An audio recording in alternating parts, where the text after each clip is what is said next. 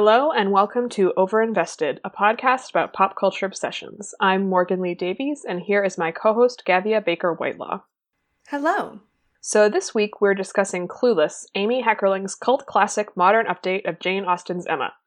Alicia Silverstone stars as Cher, a blithely spoiled LA teenager who decides to do good for the world by taking awkward new girl Tai, played by Brittany Murphy, under her wing. This was made in 1995. It had its anniversary a few years ago to much fanfare, but uh, we're discussing it this week because there is a new adaptation of Emma set in the 19th century uh, out at the moment. We will be covering that soon. We had planned to do that this week, but I have had a kidney stone for five days and have not left my apartment.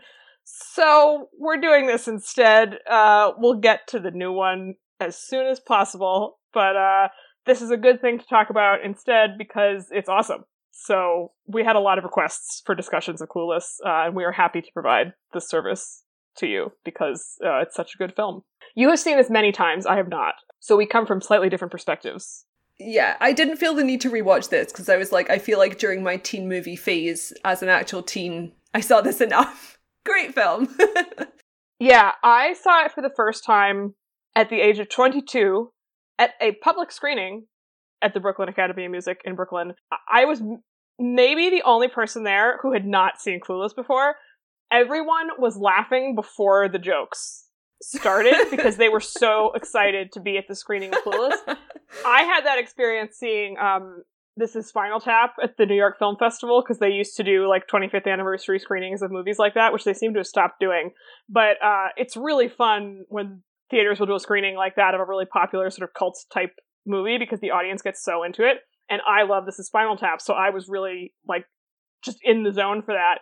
And Clueless was kind of a beautiful experience because I had no context for anything except the novel Emma, but everyone there was so overjoyed that I was just like riding the high of everyone's pleasure and also experiencing this great film as an actual teenager myself, I was way too much of a snob to have enjoyed something like this. Like, maybe this one I would have appreciated because it's so good, but I just did not like this type of movie. It, like, I didn't like stuff about teenagers, I didn't like girly stuff. I was just a big no. So I think it was good that I didn't see it until I was a little bit older, although it does seem a bit crazy in retrospect.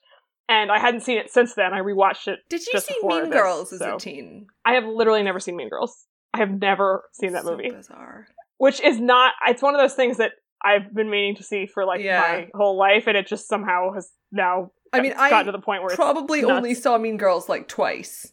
But I feel like I have that film memorized because of the amount that people like quoted it and all the memes that resulted.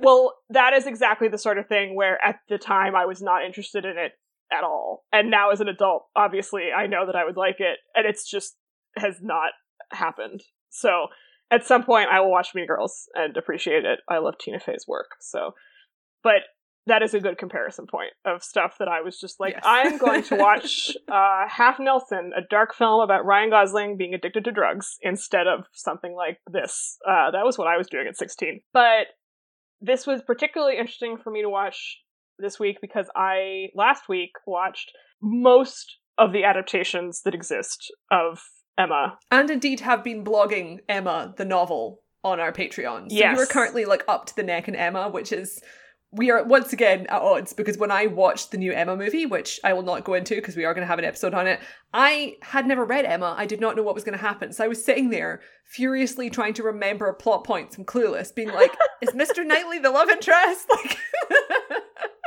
Yes. I mean, Emma definitely is the most opaque of her books in terms of who the ultimate endgame is, and the movies tend to make it more explicit because it's just how movies work. But like yeah. I said this in one of the blogs, I read Emma for the first time in an independent study in my last semester of high school, which was basically like me and my favorite teacher just like reading books in her office. We did it over the course of a couple weeks, and I remember her asking me at some point, like, who do you think Emma is going to marry at the end, and I had no idea. I was just like, I, I, Mr. Elton. It must have been pretty early in the book, but it is like as a teenager, you can't grasp Mr. Knightley as a love interest at the beginning because he's old, and yeah. you're just like, what? As an adult reading the book, I was like, oh, this is very obvious, but it's still a little bit fuzzier than in some of the other ones. And uh, the adaptations tend to make it much clearer because again, that's how films work. But the structure of the book is interesting because it's not as focused wholly on that one relationship in the way that many romances are. And so the character of Emma ha- just has a lot going on in a way that's very engaging. And Clueless also, Paul Rudd, who plays Josh, who is the Mr. Knightley character in this, is really not in the movie very much. No. At all. He's perfect. He's great. But he's not he's just kind of this figure in the background who like says sarcastic things occasionally. And Cher gets to like go and have all these ridiculous adventures and that's the drama of the film, which I think is I think that's part of what has given it so much longevity is that it's not actually about the romance, even though the romance is very satisfying. It's about her as a character being sort of Yeah. absurd Like, and Alicia lovable. Silverstone's star power in this movie is like phenomenal. She's so good. she is just her charisma is so off the charts. It's incomprehensible. And she was quite young when they did it. She was she was legit like 17. We both read there's this, you know, oral history of the movie as there is with every one of these films that we'll link to in the show notes. And they're kind of talking about the casting process for the film and how the director, uh, Amy Heckerling, was just like, we have to have this girl who was in like the what was it, Guns N' Roses video or something. she was in this like trio of videos for like some cock rock band in the 90s. And it was like, we must have her. And they auditioned like a bajillion people, including Reese Witherspoon, and then just end up coming back to Alicia Silverstone because she's just so funny and charming. Well, and she said that, I, which I thought was so interesting, that she didn't think she was funny, and so she was a bit concerned about doing it. And they obviously won her over, and she just played it totally sincerely. Like Cher takes everything really, really seriously, and she means everything. Which obviously, like most comedians will say that you're not trying to play a joke, right? Like you're just trying to play the character meaning it and that's where good comedy comes from but it really makes sense in the context of this character because she is so blithely unaware of so much that's Yeah. happening around her and so well meaning but totally haha clueless that she is hilarious but very sweet and earnest. She just is completely just has no idea about anything. And that's what makes it so funny. It's not mean spirited but you're just like oh my god. Like how have Oh, you survived? incidentally, just to correct myself, the music videos that she starred into uh, in were three music videos by Aerosmith, "Crying," "Amazing," and "Crazy," which were the cry- "Crying" she became very famous for playing the girl in that video, and that is where the director of this film found her, which is wild. It's also kind of wild to be like a 16 year old girl who becomes famous because of an Aerosmith video, but okay. a different time it was a Definitely a different, different time. I Yeah. was kind of thinking that when I was revisiting it because I was like looking at pictures of Paul Rudd in the movie and I'm like, he is so old. which is not what we usually think of Paul Rudd now because he's famously one of these people who doesn't age, which, just FYI, he looks his age. He's just very rich and good looking. He looks middle aged, okay? He colors his hair. He does have wrinkles. He's just a very good looking man. But anyway, yeah, in this, it's like I feel like kind of nowadays in a teen movie this lighthearted, you probably wouldn't have a romance between like a 16 year old and a college guy. But also in this, it's kind of like it's very much kind of still in that period of teen dramas where there's like the certain girls who are like, oh, I don't date high school boys, and that's like a whole running joke with her. Yes, she's really, really disdainful of all the high school boys who are also presented in the movie as Dogs. completely unappealing. They're the worst. Yeah. Either like juvenile and terrible or just like mean. The only one who is appealing at all is the guy who Tai, who's the played by Brittany Murphy, who's the girl. guy. She sort of Yeah. yeah. She hits it off with him immediately, and Cher is like, "No, he is not good enough." And he's this like sweet, quite cute kid, and it's clear. It's I mean, it's so stupid. You're just like, "Oh no!" Like Tai is also a stoner, which she clearly is not willing to process because she can't grasp what is going on with other people, and so she just sort of remakes her in her own image and is like, "No, you don't want that." You know, nice kind of loser guy. You want this guy who's actually an asshole. I mean, it's just a fiasco. The whole thing is a fiasco. But other than that one kid, all of the high schoolers, the high school boys are just like a mess. And so, of course, Paul Rudd, who's a college student and isn't, is a great option because who else is she going to date? Like, nobody. Yeah, so Amy Heckerling, the director of this movie, it's weird because like this film is so super famous, but I kind of, if someone was like, who directed this film, I wouldn't have been able to tell you. But Amy Heckerling was like this big comedy director mostly, kind of in the 80s and 90s. She's, her career is kind of tailed off over the past 15 years. But I was kind of surprised to look at her filmography and see like how much she's done, how big her movies are, because as we've discussed in previous episodes, women directors generally don't get much career longevity. Um, but like the big movies she's known for making are Fast Times at Ridgemont High, which is a different kind of teen movie, and Look Who's Talking and Clueless. She's done like a bunch of other stuff, but she kind of focused on comedies and made just like really mainstream broad comedies that were generally commercially successful. Fast Times at Ridgemont High is like one of the most iconic teen movies. It is definitely not as comedic as this. And I remember when I watched it as a teenager, I was like quite surprised.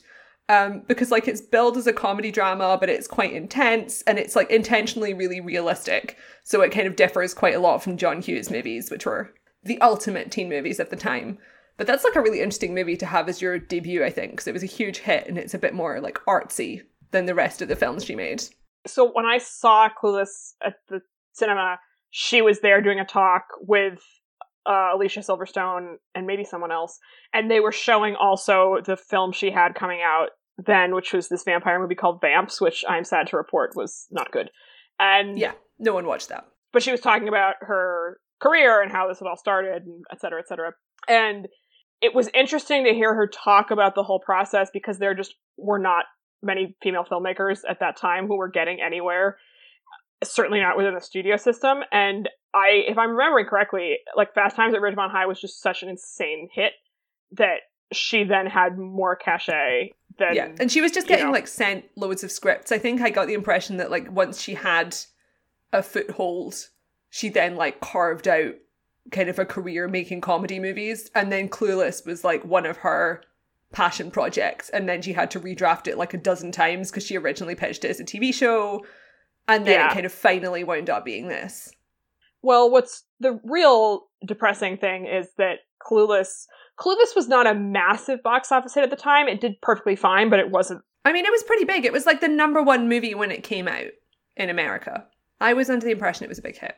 It made 56.1 million total, which is good. It wasn't like it was a flop at all, but it wasn't like it was a Titanic hit, which is twice as much as Fast Times at Ridgemont High made. So I don't know where how all this is getting measured, but I mean, the lasting longevity of Clueless definitely is the fact that it became such a like cult hit isn't quite the right term because it was popular at the time, but it has had this incredible longevity among people that, who are still watching it now. In yeah. I mean, droves, it kind of right? revitalized teen movies as well because it's like she kind of her career like spanned the period when teen movies were really big because when Fast Times came out that was like the early 80s and there was this big boom of John Hughes movies and then by the time you got to the mid 90s it was really flagging and this movie then like kicked off another burst and then like there was a real drought period kind of in the 2000 to 2010s where you basically had Mean Girls and Easy A and nothing else. But it's like, you know, these things always go in peaks and troughs.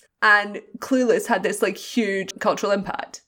Right. And so the fact that her career sort of tailed off after that is really grim. She's still worked a lot. She does a lot of TV now. It's not like she's been you know completely cast out of Hollywood or anything, but it definitely you know male directors who had had that kind of run would not have would not be in the position that she found herself in in the aftermath of these films, which is a bummer. But what can you do? It is what it is.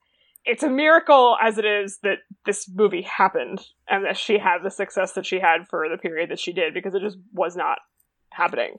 And watching this movie, I really think it's a perfect film. Like, I don't think I would change basically anything about it and the sensibility is so specific to the teen girls of that period in a way that feels untampered with although obviously the studio yeah i mean i mean it's really 90s it's really exaggerated and it's got the same tone as emma which is satirical and class conscious while also being really warm and affectionate well as someone who has read emma the novel. I, I mean, I've seen one of the Emma films, Morgan, and I think we can both agree I'm now an expert. I mean, what's interesting about it, and I've been thinking about this a lot because I've watched all of these adaptations and also read the book, is I think this is the best adaptation of Emma. I haven't seen the new one, but I, I'm oh, pretty sure is I- definitely better than the Yeah. new film.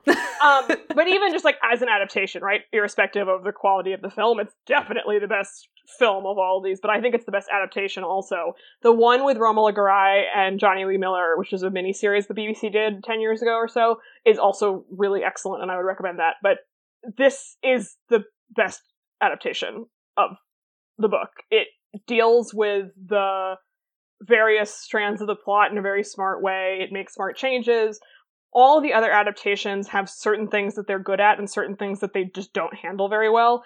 And most of the films, the romance is just awkward because he's so much older and they just don't really know how to manage it. And none of them are terrible, but none of them are that great. And she she clearly totally gets the book with this movie, which is really lovely. But the interesting thing about Emma the novel, and we'll talk about this more when we do the other film, I'm sure, is that she's actually really thoughtful and intelligent in that book. It's just that it's all in her head. And it's really hard to dramatize that because it's all her like doubt and narration of what's happening and she doesn't actually say it. And externally that's not coming across as much. And I think it's kind of an unadaptable book. Like I just I don't think you actually can do it in a way that's totally satisfying. It seems like an impossible task to me. That's been my conclusion based on all of this reading and watching I've been doing. And so the best way to do it is to just be like, we're not even going to bother trying with the original setting. We're just going to stick it in a different period and change as much as we want. And so the fact that it is in many ways not quite getting what the book is doing doesn't matter because it's doing its own thing. And that combination of getting certain things about the spirit of the book really right and getting the plot in a smart way and then adding her own understanding of teenagers in the 90s and Los Angeles and all of this stuff is a really satisfying mix and is more interesting than a straight adaptation which can never quite achieve what the book is doing if you get what I mean. It's just it works better, I think. Even if Cher is like I love Cher but Sh- Emma is much smarter and more sensible. yeah, Than I mean, Cher. Cher is a ditz. She is also Yes. 16. Yes. I mean, and like, I think she's great. And the movie is really se- smart about her and in presenting her character in a sympathetic way while also understanding that she is a ditz and just so like chronically self-absorbed that it's funny. And, like it doesn't let her off. It could easily turn into just this like yeah, she's spoiled, but it's, it's all fine. And like the movie does love her, and it's not like it's indicting her for things. But the scene I think is the best on that level is when she's taking her driving test, and she's just horrible at driving. Like she's running into things, she's like swerving in between lanes. And driving instructor is just like, what the fuck is going on? Like, please pull over. And she thinks that she'll just be able to, you know, pass anyway because she just will ask and everything will work out for her because that's the way her entire life works. And he's like, no, you can't drive. You almost killed someone. what? and it's like a light bulb goes off in her head that she can't actually control the entire world because that's not how life works. And it epitomizes so much of the movie to me because it is sympathetic to her. It's not cruel, but it also is like, well, but yeah, you're an idiot, you know. So I was like just looking up to see when the Buffy the Vampire Slayer movie was came out, like the original one. It came out in 92. This movie came out in in 95, but it was in development for like fucking years. And it kind of seems like these films are both like emerging from the exact same sort of everyone is aware of the Valley Girl stereotype by this point, but it's kind of reached past the point where people are starting to try and reclaim it instead of just mocking these girls. Like when you think about the way Cher behaves in this and the way Buffy does in the TV series at the beginning, like her origins, they are identical. They are basically the same character. like, because the whole point of Buffy is that she is this, like, quite spoiled, well meaning, ditzy, like, cheerleader girl. And it's exactly what would happen if, like, Cher was told that she had to be a vampire hunter. And it's interesting that that archetype is, like, so precise of the 90s and, like, obviously much more, like, derided in the 80s. And, like, nowadays, when you see the equivalent of that, it's still stuck in the 90s because like obviously nowadays the stereotypes are different but it's like this is stuck so much in pop culture that we still have it Yeah. I mean, we were only kids at this point, but I still like it evokes something so specific to me I mean, the from accents childhood. and like the cut of the clothes, like the like I remember kids in my primary school like putting on Valley Girl accents in Scotland. Yeah. Oh yeah, one hundred percent. I also like I encountered some young male people over the summer for Los Angeles who didn't talk exactly like this because it's you know time has passed and language changes, but it was shockingly similar. So something persists. the The spirit met, lives on. you met some like TikTok boys. yeah. Um, and I mean, one of the things that sort of things that kind of fascinates me about the teen movie thing, they're not all set in Los Angeles, obviously. Like Mean Girls is not, for instance. I know that even though I haven't seen it because a friend of mine went to the high school in which they filmed that movie. But so many of them are set in LA. And which makes sense because Hollywood is in Los Angeles and that's what these people are, you know, seeing and experiencing and are obsessed with. But the specific LA ness of this movie and the way that all of these other movies are kind of in dialogue with each other about the setting and the Yeah. characters is really interesting to me. Like Booksmart, I was thinking about a lot watching this because that is also such a Los Angeles movie.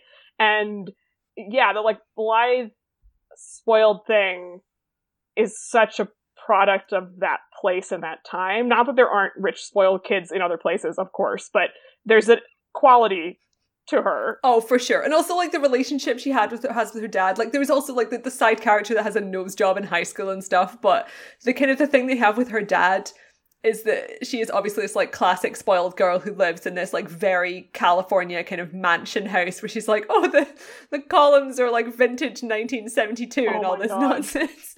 And she has the famous like computer showing all her outfits, which is the most delightfully piece of like 90s technology.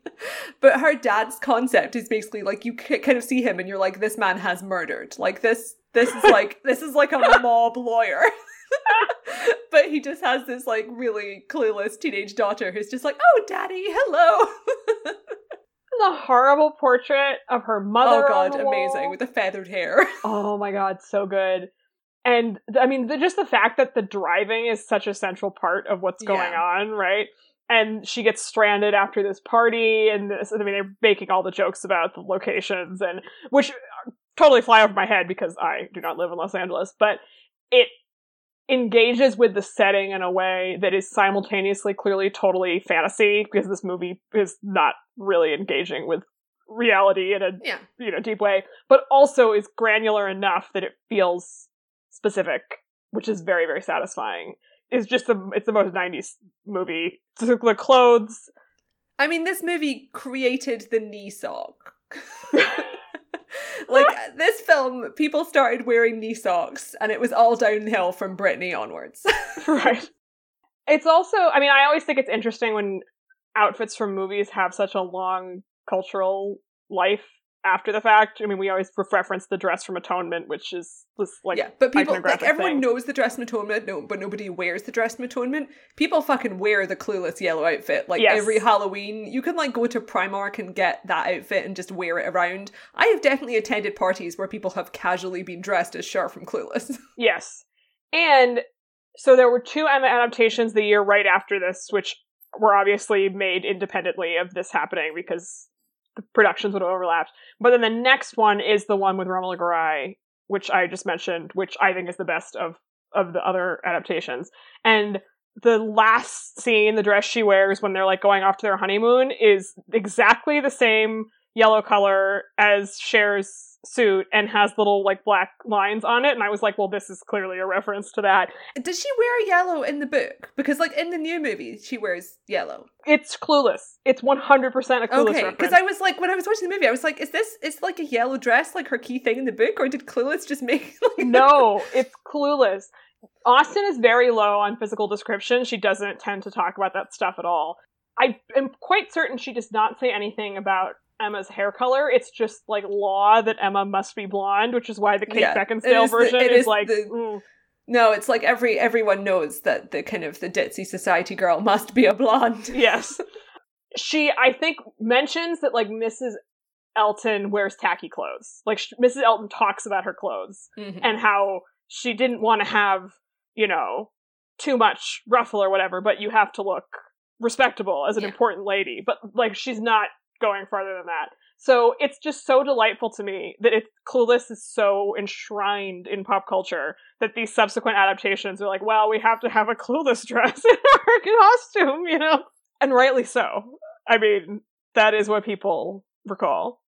So one of the other sort of big relationships we haven't talked about, really the central relationship of the movie from a plot perspective, aside from the romance, is Cher and Tai, the Brittany Murphy character, who is the Harriet character from the novel, who is the new girl at the school, dressed in classic 90s stoner fashion when she Yes. arrives. Amazing. like plaid shirt, like baggy pants. Sh- I think she asks, basically asks them if they know where to get. I don't remember exactly Well, how no, she, she, she's it. she's like, I need some herbal, whatever. And they're like, well, we have Coke in the cafeteria, but we don't have any tea. And she's like, you have Coke here? yes, it's great. And they, of course, do not understand any of this at all. But they t- sort of adopt her, and she's excited just to have friends and gets sort of suckered by the Valley Girl thing. So they make her over, and uh, Cher decides she's going to direct her love life as in the novel. Yeah. I mean, it's very much like a more. This is like the nice version of what happens in Mean Girls. Yeah. Yeah, it's totally well intentioned, as it is in the book, but fundamentally misguided, as we were alluding to earlier. Because Tai meets the, the stoner guy who's very nice and likes her, but Cher rules him out immediately and then goes on this, you know, quest to get her involved with someone else. And it doesn't work. And of course, she winds up with the stoner guy at the end because that's how plot functions. But I found it really interesting to watch in the context of the book because one, Brittany Murphy is just absolutely hilarious in this movie. She is so, so funny. Also playing a very silly girl. I mean, they're both just sort of absurd people. But she has a certain kind of knowingness of some things that Cher doesn't, that means that there's not like she's not such a neophyte that it feels completely imbalanced, although she's definitely just like whatever you say, Cher, I'll do it. I mean, she's the one who delivers the iconic line, You're a virgin who can't drive. Oh my god. Yes. Sublime. So she has sort of experience, which Cher doesn't have, but Cher has social position, which is what she's trying to sort of bestow upon her. And Cher doesn't grasp that she that her sort of bestowing this isn't actually worth anything in like a real sense. The movie sands down the class stuff in the book in a big way because it all has to kind of be nice at the end, and the end of the book is pretty awkward. And the stuff with Harriet winds up being pretty awful, really. I mean, she gets to marry the guy she should have married, but the situation with Harriet and Emma at the end of the novel is just bad because Emma was awful to her. Whereas this, that can't quite be the situation because it's a nice teen movie, and so that's not what's going to happen. And it is clear that Tai is not from the same social position that Cher is, but they don't go into that in too much detail. And it is more about the just sort of social interactions they're having with the other kids. And the fact that they're both so silly makes it feel more even to me. And they both end up with the right guy, so it's fine. But it was just interesting to me to see the way that she had avoided certain things that the novel does that are interesting and make the reader uncomfortable in a productive way, and then also fixed certain other elements. Because the way the novel ends is that, like, the poorer people marry each other and the richer people marry each other, and, like, that's the way it should be, right? Which is obviously, I mean, the, those same characters get together here because it has to be that way, but it doesn't feel as fraught as in the novel because you don't have the gradations in such a clear manner. But the converse of that is that the class stuff isn't really delved into that much. Like they make fun of the characters for being so rich. Like part of the absurdity of Cher is that she lives in this huge house. But the only real critique of that is coming from Josh, who's just like capitalism is bad or whatever it is that he's Yeah. saying. He's just like very college. He's very Yes. college. Extremely, extremely so. So I don't even think it's necessarily like a flaw of the movie. As I said, I think it's pretty much a perfect film, but it's definitely like she shied away from that a bit, I think, in the interest of making the movie more fun and less thought provoking, which is fine. But it is a way that the novel is doing something a little bit more discomforting, I think. But I do love Brittany Murphy in that role. She's really wonderful. Stacey Dash is really great as Dionne too, uh, even though she is now bad. She's she's not great. Yep. Interesting behind the scenes fact about Clueless, which I personally have no recollection of this making an impact, but perhaps you will because you've seen it more recently. Um, it was shot by cinematographer Bill Pope, kind of an iconic blockbuster cinematographer. He made the Matrix movies and invented all of those like wild Matrix camera techniques. That's amazing. yeah, and he's directed like a bunch of Barry Sonnenfeld films, which are always like really interestingly shot. No, not directed, he shot them. And he, his next movie is Shang-Chi and the Legend of the Ten Rings for Marvel. So it's like, I definitely have no memory of like cool cinematography in this film, but I think the last time I watched it was before I knew what cinematography was. So, I mean, it's not experimental, No. but it's really beautifully shot. Like, it looks great, which is partially also like it was the 90s and everything was shot on film and everything looked better because that's how that works. But you have all the like LA light, right? And the bright colors, which is partially just the setting and partially the clothes and the sets, and it's it's bubblegum on purpose. Yeah, it's a great looking movie, although not cinematographically, you know, bold in the way that you are describing, I would say. no. Were there other like 90s kind of literary updates? The only major one that I can recall is 10 Things I Hate About You, which we've discussed. And then the other one that I that came to mind for me while watching this was She's the Man, which was a 2000s movie, but Oh, yeah. operating in a similar spirit, which I believe I saw on a plane, and so I do not have a deep level of insight I've into that. not I've not seen that, but I hear it's actually fine. See, this is the thing. I watched that on a plane when I was a teenager and was like, I hate this movie, and I strongly suspect that if I watched it now, I would be like, that's a fun film. But I was not in the mindset to be appreciating it at the time. As we talked about on the 10 Things I Hate About You episode, when I saw that as a teenager, I was like, I hate this film. It sucks. And then I watched it as an adult and I was like, it's pretty good. I do think the 10 Things I Hate About You comparison is interesting because they're both trying to update classic source material that's, I mean, very different source text, but 10 Things I Hate About You faces a diff- more difficult challenge in that the source text sucks. And so Yeah. they, we did we did a whole episode about Right. about So this. they do certain things that are smart and interesting and very tied into the sort of contemporary period. And the acting is great. It's much more angsty than this because that's the nature of the story. But they are too tied to the plot of that in a way that is just like it can't work ultimately because the the play sucks. And in this, she does stick with the sort of outcomes of the novel, but the novel is just so much better than that play. And she also, it never feels to me like she's sort of fetishistically like I have to do the things. it's very like light. Yeah. I mean, the thing that she does that's the most different, obviously, that is really funny is the Frank Churchill character is gay in this film instead oh, of that yeah. like the whole Jane Fairfax situation, which in the novel is this sort of like secret engagement and this is big drama. Here, the secret he has is that he's gay, and so Cher's like, "Why doesn't he want to make out with me?" it's just not interested. Um, and so she cuts away a big part of the plot by just sidestepping that, but in a way that's very smart and feels sort of tied into the cultural moment.